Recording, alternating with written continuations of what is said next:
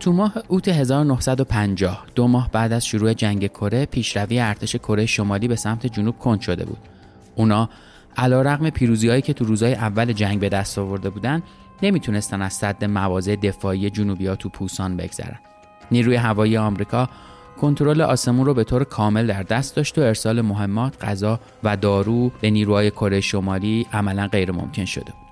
کیم ایل سونگ که از پیروزی تو روزهای اول جنگ حسابی مغرور شده بود، فکر می‌کرد به زودی کل شبه جزیره کره رو تصاحب می‌کنه اما حالا می‌دید نقشه هاش دارن یکی یکی نقشه براب میشن. کیم انتظار داشت برادر بزرگتر یعنی شوروی دست به کار بشه و حمایتش کنه ولی آیا استالین از تصمیمش یعنی عدم دخالت مستقیم شوروی تو جنگ کره عقب نشینی می‌کرد؟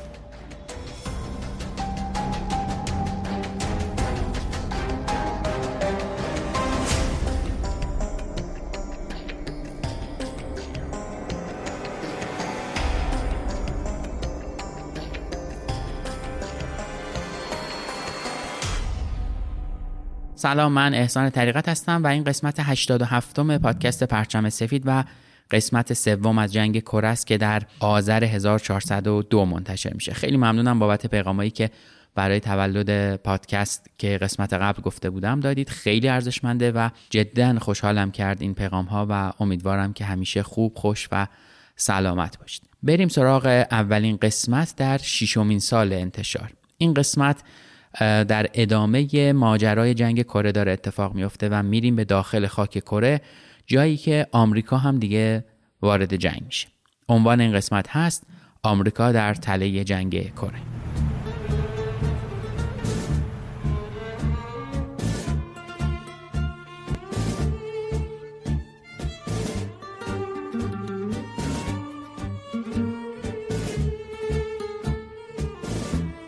پرچم سفید روایتی است از سیاه ترین اتفاقی که در تاریخ بشریت افتاده روایتی از داستان جنگ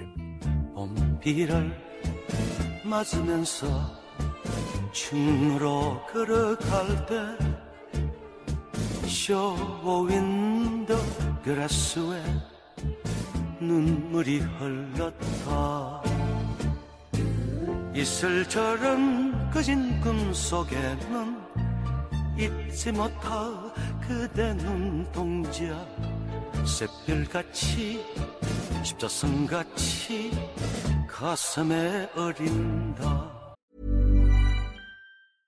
Hey, I'm Ryan Reynolds. Recently, I asked Mint Mobile's legal team if big wireless companies are allowed to raise prices due to inflation. They said yes. And then when I asked if raising prices technically violates those onerous two-year contracts, they said, what the f*** are you talking about, you insane Hollywood ass?" So to recap, we're cutting the price of Mint Unlimited from $30 a month to just $15 a month. Give it a try at mintmobile.com slash switch. $45 up front for three months plus taxes and fees. Promoting for new customers for limited time. Unlimited more than 40 gigabytes per month. Slows. Full terms at mintmobile.com. تو قسمت قبل گفتیم تو شروع جنگ نیروهای کره شمالی موفق شدن بخشایی از خاک کره جنوبی از جمله سئول پایتخت این کشور رو به اشغال خودشون در بیارن. اونا تونسته بودن تلفات سنگینی به جنوبی ها و متحدای غربیشون وارد بکنن. این موضوع باعث خشم افکار عمومی تو آمریکا شده بود. به همین دلیل ژنرال مک آرتور فرمانده ارتش آمریکا در کره هم ازمش رو جذب کرده بود تا انتقام سختی از شمالی ها بگیره. مک آرتور و ژنرال واکر فرمانده ائتلاف سازمان ملل به این نتیجه رسیده بودند که تنها راه ممکن برای به عقب روندن شمالیا حفظ جبهه پوسانه. واکر افسرای عالی رتبه ارتش رو جمع کرد و به اونا گفت دیگه فکر عقب نشینی رو از سرتون بیرون بکنید. تک تک واحدها باید با پاتک دشمن روبرو بشن و اونها رو آشفته بکنن. باید تا آخرین نفس بجنگیم. برای ما اسیر شدن از مردن هم بدتره. ما در کنار هم و تا آخرین نفس می جنگیم حتی اگه قرار باشه بعضی از ما تو این جنگ کشته بشیم با هم و در کنار هم می جنگیم و می میریم واکر ژنرال چهار ستاره ارتش آمریکا بود که به خاطر چاقی و قد کوتاهش بهش می‌گفتن بولداگ. اون که سابقه فرماندهی یک لشکر زرهی در جنگ جهانی دوم رو تو کارنامش داشت از سال 1948 فرمانده لشکر هشتم ارتش آمریکا تو ژاپن شده بود. با شروع جنگ کره واکر اول فرمانده نیروی زمینی ارتش آمریکا و بعد هم نیروهای سازمان ملل میشه. با شروع ماه اوت لشکر هشتم نیروی زمینی ارتش آمریکا کنار سربازای کره شروع می‌کنن به ساختن مواضع دفاعی محکم در امتداد رودخونه ناکدانگ تا مانع از ورود شمالی ها به شهر پوسان بشن. اما به هر حال تو ماهای اوت و سپتامبر شمالی ها سه بار سعی کردن از رود ناکدانگ عبور بکنن ولی هر سه بار هم شکست خوردن. این کار یکی از دلایل شکست شمالی ها بود اما یکی دیگه از دلایل پیروزی جبهه جنوبی تو این حمله ها ورود سربازای بیشتر از آمریکا، انگلیس و اسکاتلند بود. حالا تعداد سربازهای ائتلاف جنوب از 92 هزار نفر هم بیشتر شد. دلیل مهم دیگه هم عملیات موفق نیروی هوایی آمریکا بود. جنگنده های آمریکایی نیروی زمینی ارتش کره شمالی و خطوط تدارکاتی اونا رو پشت هم بمباران می‌کردن. این حمله های هوایی خسارت زیادی به شمالی ها وارد کرده بود. مکارتور بعد از اینکه خیالش از بابت حفظ جبهه پوسان راحت شد با یه تصمیم جسورانه اعلام کرد که قصد داره به اینچون حمله بکنه تا این بندر استراتژیک رو از اشغال شمالی ها آزاد کنه. این تصمیم مکارتور قمار بزرگی بود. اما اگه تو این قمار برنده می‌شد سرنوشت جنگ رو هم به نفع جنوبی ها عوض می‌کرد. این عملیات در واقع بخشی از نقشه بزرگتر ژنرال برای پس گرفتن سئول از دشمن بود. مکارتور خودش هم می‌دونست این عملیات چقدر می‌تونه خطرناک باشه. اما از طرف دیگه مطمئن بود که اونها پیروز میشن. اون تو جمع بلند پایه های ارتش و در دفاع از نقشه جسورانه خودش گفت ما تو این عملیات قطعا پیروز میشیم. چون فرمانده دشمن به فکرش هم خطور نمی‌کنه که کسی تا این حد گستاخ و عجول باشه که دست به چنین حمله ای بزنه. برگ برنده ما تو این عملیات همین قافلگیری دشمنه البته همین گستاخی مک آرتور هم باعث شد که از خطر ورود چین به جنگ قافل بشه و این محاسبه غلط مرگبارترین اشتباه آمریکایی ها در جنگ کره شد. عملیات این چون در سپتامبر 1950 شروع شد. دو رزمناو و شش ناو شکن آمریکایی همراه دو رزمناو انگلیسی به سمت بندر اینچون به راه افتادند. این کشتی های جنگی و همینطور کشتی های حامل سربازا فقط می‌تونستن در امتداد یک کانال آبی کم عمق حرکت بکنن چون ورودی اصلی بندرگاه به شدت از سمت شمالی ها محافظت می‌شد.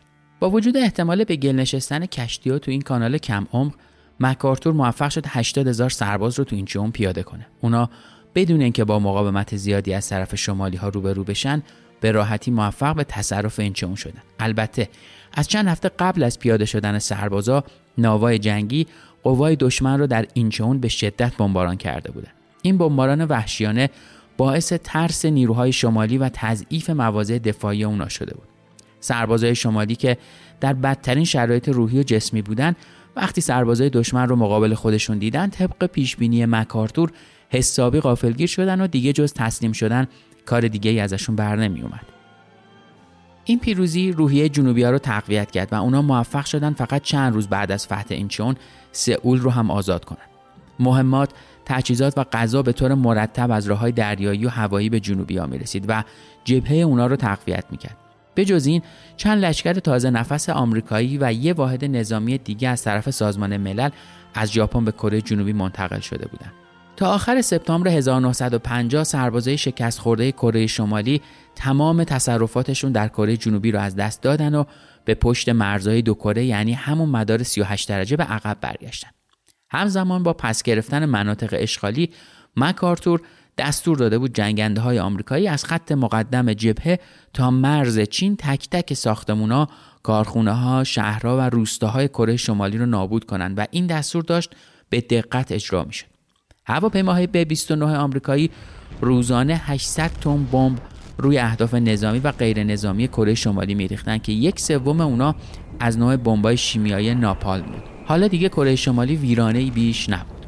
ارتش این کشور نیمی از افراد و حدود چهل درصد تسلیحاتش رو از دست داده بود. بدتر از همه هم این بود که نیروی هوایی آمریکا اجازه ارسال مهمات، غذا و دارو به سربازای کره شمالی رو نمی‌داد. شمالیا تونلایی داشتن که برای مخفی کردن کامیونهای حامل مهمات و تجهیزات داشتن از اونها استفاده می‌کردن اما جنوبی ها این تونل ها رو پیدا کرده بودن و با بمب افکنراشون داخل تونل ها رو داشتن بمباران می‌کردن. شمالی ها دیگه به نظر می رسید که توانی برای مقاومت ندارن. تو این شرایط نماینده شوروی در کره شمالی به استالین تلگراف می‌زنه و بهش میگه که کره متحمل تلفات سنگینی شدن و دیگه نمی‌تونن مقاومت کنن. کیم ایل سونگ از بمباران سنگین آمریکایی‌ها به شدت عصبانیه و می‌خواد بدونه آیا امکان مداخله شوروی اونم به طور مستقیم و همینطور چین در جنگ وجود داره یا نه اما استالین نفوذ ناپذیر بود و هنوز هم به شدت با ورود شوروی به جنگ کره مخالفت می‌کرد استالین در جواب تلگراف نماینده شوروی در کره شمالی گفتش که رفیق کیم نباید از عدم موفقیت در جنگ با مهاجمان نامید بشه. اوضاع جمهوری جوان شوروی به مراتب بدتر بود اما سرانجام پیروز شد. بعد از عقب نشینی نیروهای کره شمالی و آزادسازی مناطق اشغالی کره جنوبی آمریکا و سازمان ملل به این فکر افتادن که آیا باید دشمن رو اون طرف مدار 38 درجه هم تعقیب کنن یا به قطنامه های سازمان ملل در مورد جنگ کره پایبند باشن طبق این قطنامه نیروهای متحد کره جنوبی فقط مجاز میدن مانع حملات شمالی ها بشن و صلح و امنیت رو در منطقه برقرار بکنن. ولی حالا بعضی از مقامات معتقد بودن که این مأموریت باید تغییر بکنه و تبدیل بشه به تصرف کامل کره شمالی چون فقط اینطوریه که میشه دو تا کره رو متحد کرد و نظم و امنیت رو به منطقه برگردوند. از طرف دیگه در صورت انجام چنین عملیاتی خطر دخالت مستقیم شوروی و چین هم در جنگ به نفع کره شمالی وجود داشت سینگمان ری مرتب از آمریکا می‌خواست که برای اشغال کره شمالی و تشکیل کره یک پارچه و دموکراتیک ازش حمایت کنند. در نهایت با وجود همه تردیدها ترومن به مک آرتور مجوز ورود به خاک کره شمالی رو میده.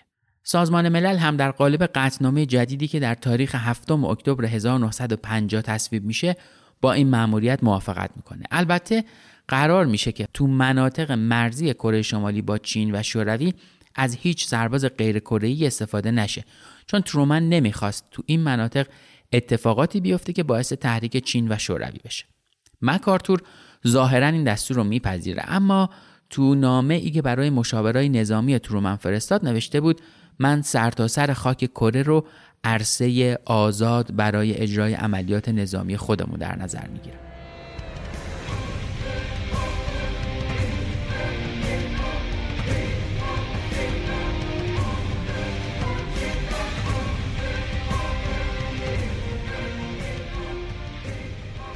با اینکه مکارتور نیت خودشو خیلی شفاف بیان کرده بود اما مشاورا و حتی خود ترومن توجهی به این جمله نمی‌کنن و این بیتوجهی در ادامه جنگ برای آمریکا عواقب سنگینی داشته. تو اولین روز اکتبر 1950 برای اولین بار جنوبی ها از مدار 38 درجه عبور می‌کنن و وارد خاک کره شمالی میشن. نیروهای از همپاشیده شمالی هم در مقابل حمله های اونها پشت سر هم شکست می‌خورن تا جایی که در کمتر از 20 روز بعد پیونگیانگ پایتخت کره شمالی به اشغال دشمن در می. مک آرتور سرمست از این پیروزی به پیونگیانگ میره و بعد از پیاده شدن در فرودگاه میگه که هیچ آدم معروفی برای خوشامدگویی به من نیومده پس این کیم دندون گراز It's that time of the year. Your vacation is coming up. You can already hear the beach waves, feel the warm breeze, relax and think about work. You really, really want it all to work out while you're away. Monday.com gives you and the team that peace of mind. When all work is on one platform and everyone's in sync, things just flow wherever you are. Tap the banner to go to Monday.com. Burrow's Furniture is built for the way you live. From ensuring easy assembly and disassembly to honoring highly requested new colors for their award winning seating, they always have their customers in mind. Their modular seating is made out of durable materials to last and grow with you. And with Burrow, you always get fast, free shipping. Get up to 60% off during Burrow's Memorial Day sale at burrow.com slash ACAST. That's burrow.com slash ACAST. burrow.com slash ACAST. کجاست؟ کیم ایلسونگ اونجا نبود اما درست تو همون لحظه ها سربازای چین کمونیست داشتن مخفیانه از مناطق مرزی وارد کره شمالی می شدن تا آماده جنگ علیه مک آرتور و متحدینش بشن. ما و رهبر چین که از شکست سربازای کره شمالی و از دست دادن مناطق اشغالی کره جنوبی به شدت ناراحت و ناامید شده بود بعد از موافقت سازمان ملل با حمله به کره شمالی برای تصرف این کشور نگران میشه که نکنه غربیا بعد از اشغال کره شمالی جنگ رو به خاک چین بکشونن و به بهانه مقابله با کمونیسم به چین حمله بکنن. مقامات چین چند باری درباره این احتمال هشدارهایی دادن اما آمریکایی‌ها توجهی نکردند تا اینکه نخست وزیر چین چو لای تو سخنرانیش به مناسبت اولین سالگرد تأسیس جمهوری خلق چین به غرب هشدار میده که چین تجاوز بیگانه رو تحمل نمی‌کنه و در صورتی که امپریالیستا به کره شمالی حمله کنن چین هم ساکت نمیمونه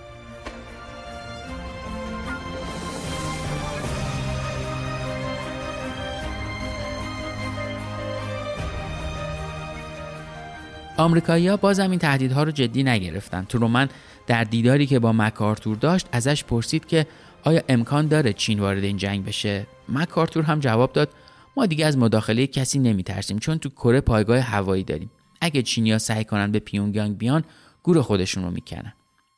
مکارتور اشتباه می‌کرد اما اونم اطلاعاتش رو از سازمان تازه تأسیس CIA می‌گرفت که گفته بودن کمونیستای چین از عواقب جنگ با آمریکا وحشت دارن. برخلاف این اطلاعات تا چند هفته بعد از دیدار ترومن و مک آرتور 300 هزار سرباز چینی بدون اینکه کسی متوجه بشه وارد خاک کره شمالی شدن و چین رسما وارد جنگ کره شد. چینیا استاد جابجایی های مخفیانه بودند و نیروهاشون رو به صورت یواشکی و مخفیانه جابجا می‌کردن برای همین هم آمریکایی ها تا قبل از اولین برخورد نیروهاشون با لشکر چینی متوجه حضور اونها در کره شمالی نشده بودند. در حالی که ارتش کره شمالی کاملا از پا افتاده بود و تقریبا دیگه توانی برای انجام عملیات نظامی نداشت حالا یه ارتش جدید و تازه نفس مقابل مک آرتور و سربازاش قرار گرفته بود.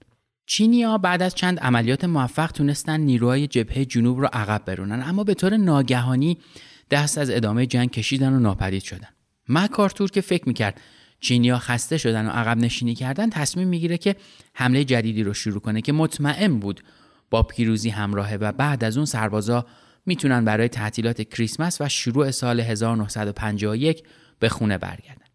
مکارتور فکر می‌کرد حالا که خبری از سربازای چینی نیست به راحتی می‌تونه باقی مونده لشکر شکست خورده و ناتوان کره شمالی رو قلقم بکنه و جنگ رو با پیروزی به پایان ببره. 24 نوامبر فرمان حمله صادر میشه. روزنامه های آمریکایی اسم این عملیات رو گذاشته بودن خونه و کریسمس بعد از حمله. 53 هزار تا سرباز حاضر تو این عملیات به دو دسته تقسیم شدن که نصفشون به غرب کره شمالی رفتن و نصف دیگهشون به شرق تا کل این کشور رو تصرف کنن. قافل از اینکه علاوه بر ارتش کره شمالی 300 هزار سرباز چینی هم تو جنگلا و دامنه کوه مخفی شده بودن و برای رسیدن اونها انتظار میکشیدن. ما او که نبوغ زیادی تو تاکتیکای نظامی داشت با توجه به فخر فروشی ها و اعتماد به نفس زیاد بالای مکارتور فهمیده بود که به راحتی میشه اون رو تو تله انداخت. به همین دلیل هم به سربازاش دستور داد که ظاهرا عقب نشینی کنن چون مطمئن بود که مک آرتور بعد از عقب نشینی چینی ها به سرعت دست به حمله میزن.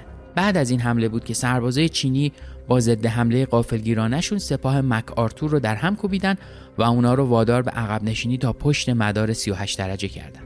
چینیا جز تعداد بالاشون نوع جنگیدنشون هم عجیب بود. هر چقدر کشته می‌دادن دست از پیشروی بر نمی داشتن. با کمین های هوشمندانه محاصره دشمن و روش های خاصی که برای مسدود کردن جاده ها داشتن هنگ های کره جنوبی رو شکست می‌دادن و نیروهای سازمان ملل رو وادار به عقب نشینی می‌کردن.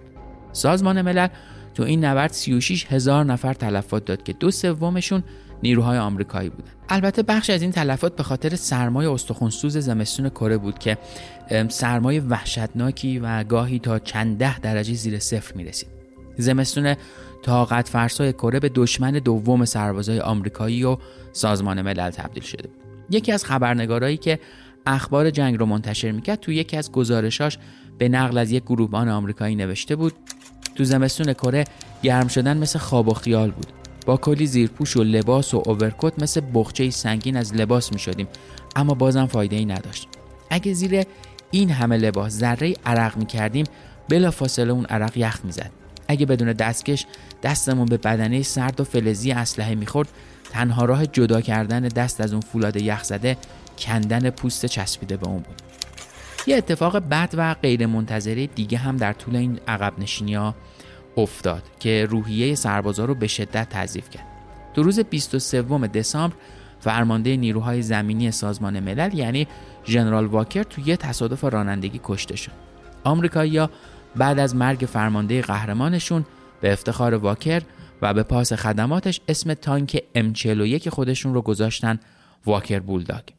مرگ واکر اونم تو این شرایط باعث بینظمی و آشفتگی بیشتر نیروهای سازمان ملل در برابر قوای مهاجم چینی بود. تا اواخر دسامبر آمریکایی‌ها و متحداشون به جای برگشت به خونه به خاک کره جنوبی برگشته بودند اما چینی ها دست بردار نبودند اونها به سمت کره جنوبی پیشروی کردند و تو روز پنجم ژانویه 1951 موفق شدن سئول رو اشغال کنند این سومین باری بود که سئول بین دو طرف جنگ داشت دست به دست می‌شد. حالا مک آرتور فقط چند ماه بعد از پیروزی های بزرگی که کسب کرده بود به عنوان مسئول یک شکست فاجعه بار شناخته می‌شد. ولی سربازای تحت فرمانش با وجود اشتباهات مرگباری که مرتکب شده بود هنوز بهش احترام میذاشتن. یکی از افسرهای مکارتور تو نامه‌ای به همسرش نوشت این پیرمرد قمارباز قهاریه. این بار دست به قمار خطرناکی زد و بدشانسی آورد. تمام امیدش رو به این حمله بسته بود ولی بعد آورد چون باورش نمی‌شد قرار ارتش چین مقابلش بیسته. با همه اینا من مک آرتور رو حتی در دوره شکستش هم تحسین می‌کنم. هرچند که انگار دوران اوج و شکوهش رو به پایانه. مکارتور ناامید نشده بود و همچنان داشت سرسخت و مصمم برای پیروزی به کمونیستا تلاش می‌کرد. لشکر ناکام جبهه جنوبی بعد از اشغال دوباره سئول توسط شمالیا برای جبران این شکست مفتزهانه دست به کار شد. ریچوی برای جلوگیری از تلفات بیشتر دستور داد هرچه سریعتر همه نیروها به عقب برگردند. اون تصمیم داشت فعلا از دشمن فاصله بگیره تا افرادش رو برای ضد حمله آماده کنه. فرمانده چینی ائتلاف شمالی ها یعنی ژنرال پنگ هم مخالف ادامه حمله ها بود چون معتقد بود بدون ساخت مواضع دفاعی محکم ادامه جنگ خودکشیه. علاوه بر این سربازای شمالی هم به شدت خسته شده بودند و نیاز به استراحت داشتند استالین و ماو با توقف حمله ها موافقت کردند اما کیمیل سونگ از این تصمیم به شدت عصبانی شد چون می‌دونست بازسازی نیروهاش به شدت زمان بره و به دشمن فرصت حمله مجدد میده. درستم می‌گفت. قوای سازمان ملل و نیروهای آمریکایی بعد از سازماندهی دوباره شروع به تدارک حمله های جدیدی کردند تا دشمن رو وادار به عقب نشینی کنند آمریکایی‌ها شدت حمله های هواییشون رو چند برابر کرده بودند تا جایی که بخشای زیادی از کره شمالی عملا به زمین سوخته تبدیل شده. اونا حتی موقع عقب نشینی از مناطق اشغالی وقتی ناچار شدن نیروها تجهیزاتشون رو از بندر صنعتی و استراتژیک هونگنام تخلیه بکنن قبل از خروج کامل نیروها با 400 تن دینامیت و 500 تا بمب اونم بمب های 450 کیلویی این بندر مهم شمالی ها رو با خاک یکسان کردند. از ژانویه تا آوریل 1951 نیروهای تقویت شده ائتلاف جنوبی به فرماندهی ژنرال ریچوی با ضد حمله های موفق خودشون تونستن دوباره نیروهای کمونیست ها رو وادار به عقب نشینی به سمت مدار 38 درجه بکنن. اونا در عملیاتی که به سائقه مشهور بود موفق شدن برای دومین بار مناطق اشغالی کره جنوبی و از همه مهمتر سئول رو آزاد کنند. این آخرین بار بود که پایتخت ویران کره جنوبی بین طرفین جنگ دست به دست می‌شد. با وجود این پیروزی ها مکارتور هنوز راضی نبود چون چند ماه پیش شکست رو تو چند قدمی خودش احساس کرده بود و برای همین هم مرتب به ترومن برای اقدامات شدیدتر علیه کمونیستا فشار می آورد. مکارتور حتی یه فهرست از مناطقی در خاک چین و کره شمالی آماده کرده بود و از ترومن می‌خواست که 25 تا بمب هسته‌ای در اختیارش قرار بدن تا این اهداف رو بمباران بکنه. اونم بمباران اتمی. از اون طرف ارتش کره شمالی دیگه عملا هیچ جنگنده و توپ به ضد هوایی براش باقی نمونده بود. تو این شرایط فقط یگانهای نیروی هوایی شوروی که تو خاک چین مستقر بودن می‌تونستن سرنوشت جنگ رو به نفع کره شمالی عوض کنن. استالین بالاخره موافقت کرد یه لشکر از بهترین خلبانهای شوروی به چین برن. البته با هویت جلی و کاملا مخفیانه. این لشکر دو تا هنگ داشت و هر کدوم از این هنگ ها سی تا جنگنده میگ 15 داشتن. آمریکایی‌ها که می‌دونستن تجهیزات و نیروهای کمکی چین از طریق رود یالو به کره شمالی می‌رسه شروع به بمباران پلها و گذرگاه های این رودخونه کرده بودن. فقط میگ های 15 شوروی بود که توان مقابله با اونا رو داشت. نبرد هوایی بین خلبان های آمریکا و شوروی تا چند هفته ادامه پیدا کرد. آمریکایی‌ها موفق شدن یکی از پل‌های رود یالو رو منهدم بکنن اما در نهایت این روزها بودن که تو این نبرد هوایی پیروز شدن. میگ های 15 شوروی دیگه به هیچ بمب آمریکایی اجازه نزدیک شدن به این رود رو نمی‌دادند تا جایی که حریم هوایی اطراف کرانه جنوبی رود معروف شد به کوچه میگ Meek. Even when we're on a budget, we still deserve nice things. Quince is a place to scoop up stunning high end goods for 50 to 80% less than similar brands. They have buttery soft cashmere sweaters starting at $50, luxurious Italian leather bags, and so much more. Plus, Quince only works with factories that use safe, ethical, and responsible manufacturing. Get the high-end goods you'll love without the high price tag with Quince. Go to quince.com/style for free shipping and 365-day returns. برای محافظت از اماکن غیر نظامی، پلها، سدها و مخصوصا نیروگاه های برق کره شمالی به پرواز در می اومدن. یکی از این نیروگاه ها بزرگترین نیروگاه آبی منطقه بود و به جز برق کره شمالی برق بخشایی از شمال شرق چین رو هم تعمین می‌کرد. خلبانای روس نمادهای شوروی رو از روی هواپیماهاشون پاک کرده بودن و به جاش نمادهای کره شمالی رو نقاشی کرده بودن. دولت شوروی به اونا شناسنامه های چینی داده بود چون استالین اصلا دلش نمی‌خواست کسی از حضور خلبانهای شوروی در جنگ کره با خبر بشه. اونا که از بهترین و ماهرترین خلبانهای روس بودن بعد از چندین عملیات موفق تعدادی از بمبافکنهای آمریکایی را سرنگون کردند و چند خلبان رو هم به اسارت گرفتن. نیروی هوایی آمریکا هم تصمیم گرفت برای مقابله با میگ های 15 از جنگنده جدیدش یعنی F86 در جنگ کره رونمایی بکنه اما روسها از پس این بمبافکن تازه هم برمی اومدن و تو خیلی از نبردها موفق به سرنگون کردن اونا می شدن. جنگ کماکان ادامه داشت بدون اینکه هیچ کدوم از طرفین موفقیت چشمگیری پیدا بکنه و بتونه این نبرد خونین و پرتلفات رو به نفع خودش به پایان برسونه. موضوعی که شدت انتقادات علیه ترومن و سیاست های جنگ طلبانه دولت آمریکا رو بیشتر از قبل می‌کرد. با اینکه مردم آمریکا در شروع جنگ کره از تصمیم ترومن برای حمایت از کره جنوبی و جنگ علیه کمونیستها حمایت کرده بودند حالا از طولانی شدن این جنگ شکستای پشت سر هم و از بین رفتن فرزندانشون ناراضی بودند. اونا بعد از پیروزی آمریکا تو جنگ های جهانی اول و دوم از ادامه جنگی که کشورشون نمی‌تونست پیروز اون باشه معیوس شده بودند. این تصور که آمریکا در کره در حال نبرد با زیادی های شوروی کمونیسته حالا دیگه بین مردم طرفداری نداشت. اونا میپرسیدن سربازای ما تو کره دارن چی کار می‌کنن؟ چرا باید به خاطر نجات یک کشور آسیایی از دست همسایش بچه های ما کشته بشن؟ این جنگ اصلا چه ربطی به ما داره؟ اینطوری بود که ترومن کم کم به فکر شروع مذاکره برای خاتمه این جنگ افتاد اما مکارتور بیدی نبود که با این بادها بلرزه در حالی که دولت ترومن آماده می‌شد خبر مذاکرات رسمی برای صلح در کره رو به طور رسمی اعلام بکنه مک آرتور از قبل در جریان این موضوع قرار گرفته بود و دست به کاری زد که همه نقشه ها برای دستیابی به صلح نقشه براب شد. مک آرتور بدون اطلاع مشاورای نظامی ترومن تو بیانیه‌ای که تو نشریات منتشر شد قدرت نظامی چین رو مسخره کرد و گفت نیروهای سازمان ملل به زودی کمونیست ها رو شکست میدن. حتی به چینیا التیماتوم داد قبل از اینکه تلفات بیشتری بدن هر چه زودتر از جنگ کره خارج بشن. این صحبت های بیموقع مکارتور باعث شد برنامه ترومن برای شروع مذاکره های آتشبس بی نتیجه بمونه. برنامه ای که احتمال داشت منجر به پایان جنگ و جلوگیری از کشته شدن هزاران نفر از مردم و نیروهای دو طرف بشه. مکارتور برخلاف ترومن مخالف محدود کردن دامنه جنگ در کره بود و ادعا می‌کرد که اگه آمریکا تو آسیا و در جنگ با کمونیسم شکست بخوره احتمال سقوط اروپا هم وجود داره اما اگه پیروز بشه اروپا هم از جنگ کمونیست ها در امان میمونه مکارتور معتقد بود که آمریکا راهی بجز پیروزی قطعی در جنگ کره نداره و باید جنگ رو هر چقدر هم که طول بکشه با شدت بیشتری ادامه بده تا دشمن به طور کامل نابود بشه. این ژنرال سرسخت به طور مرتب بحث استفاده از بمب هسته‌ای در جنگ کره رو مطرح می‌کرد و معتقد بود که اگه سی تا 50 تا بمب اتمی در مرز چین و کره انداخته بشه کار کمونیستا یکسره میشه. البته که خود ترومن هم قبلا در یه سخنرانی اعلام کرده بود که احتمال داره آمریکا در جنگ کره از سلاح اتمی استفاده کنه ولی هدف واقعیش ترسوندن و منصرف کردن چین و شوروی از دخالت بیشتر تو این جنگ بود.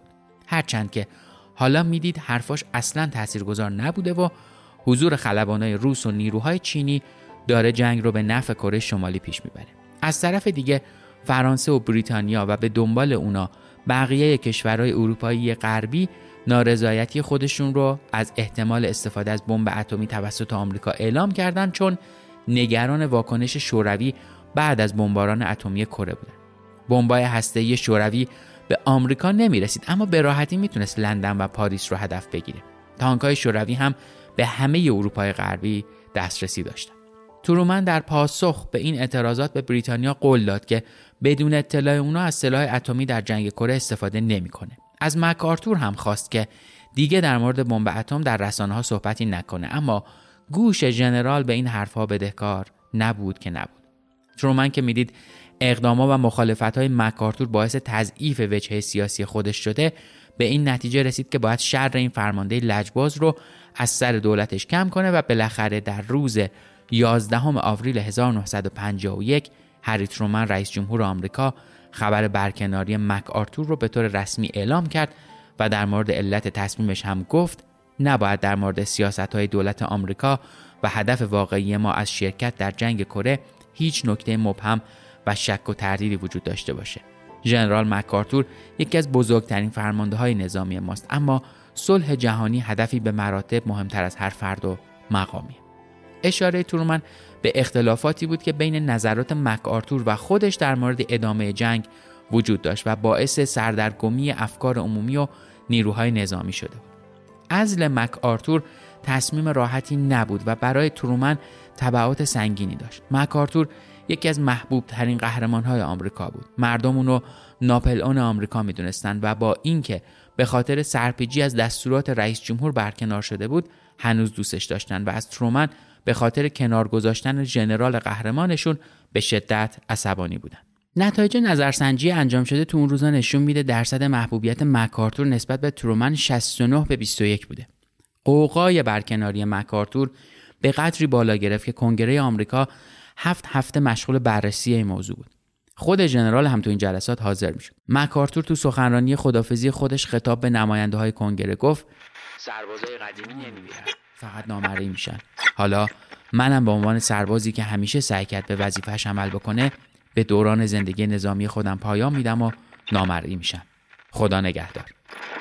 ازل مک آرتور باعث خوشحالی استالین و اروپایی شد چون ترومن با این تصمیم پرچالش رسما اعلام کرد که قصد کشوندن جنگ به خاک چین و استفاده از سلاح اتمی رو نداره. اما در مقابل دولت آمریکا از شوروی انتظار داره دخالتش رو در جنگ کره محدودتر کنه. ترومن از شر مکارتور و سرکشیاش خلاص شده بود اما مخالفت مردم آمریکا با ادامه جنگ کره روز به روز بیشتر می‌شد. فشارهای اقتصادی ناشی از جنگ بیشتر شده بود. دولت برای تامین هزینه های جنگ ناچار بود مالیات ها رو بالا ببره. خیلی از کالاها نایاب شده بودن و تورم بالا رفته بود. از طرف دیگه هم جنگ ده ها هزار کشته و زخمی رو دست ارتش آمریکا گذاشته بود. گزارش این تلفات به گوش مردم می‌رسید و خشم اونها رو از دولت بیشتر و بیشتر می‌کرد. دولت آمریکا تا کی می‌تونست در برابر خشم مردم و اعتراض اونها مقاومت بکنه؟ تا کی می‌تونست هزینه های سرسام آور این جنگ رو تأمین کنه؟ ترومن دیگه چاره ای نداشت. باید هرچه زودتر راه حلی برای فرار از باطلاق کره پیدا می‌کرد.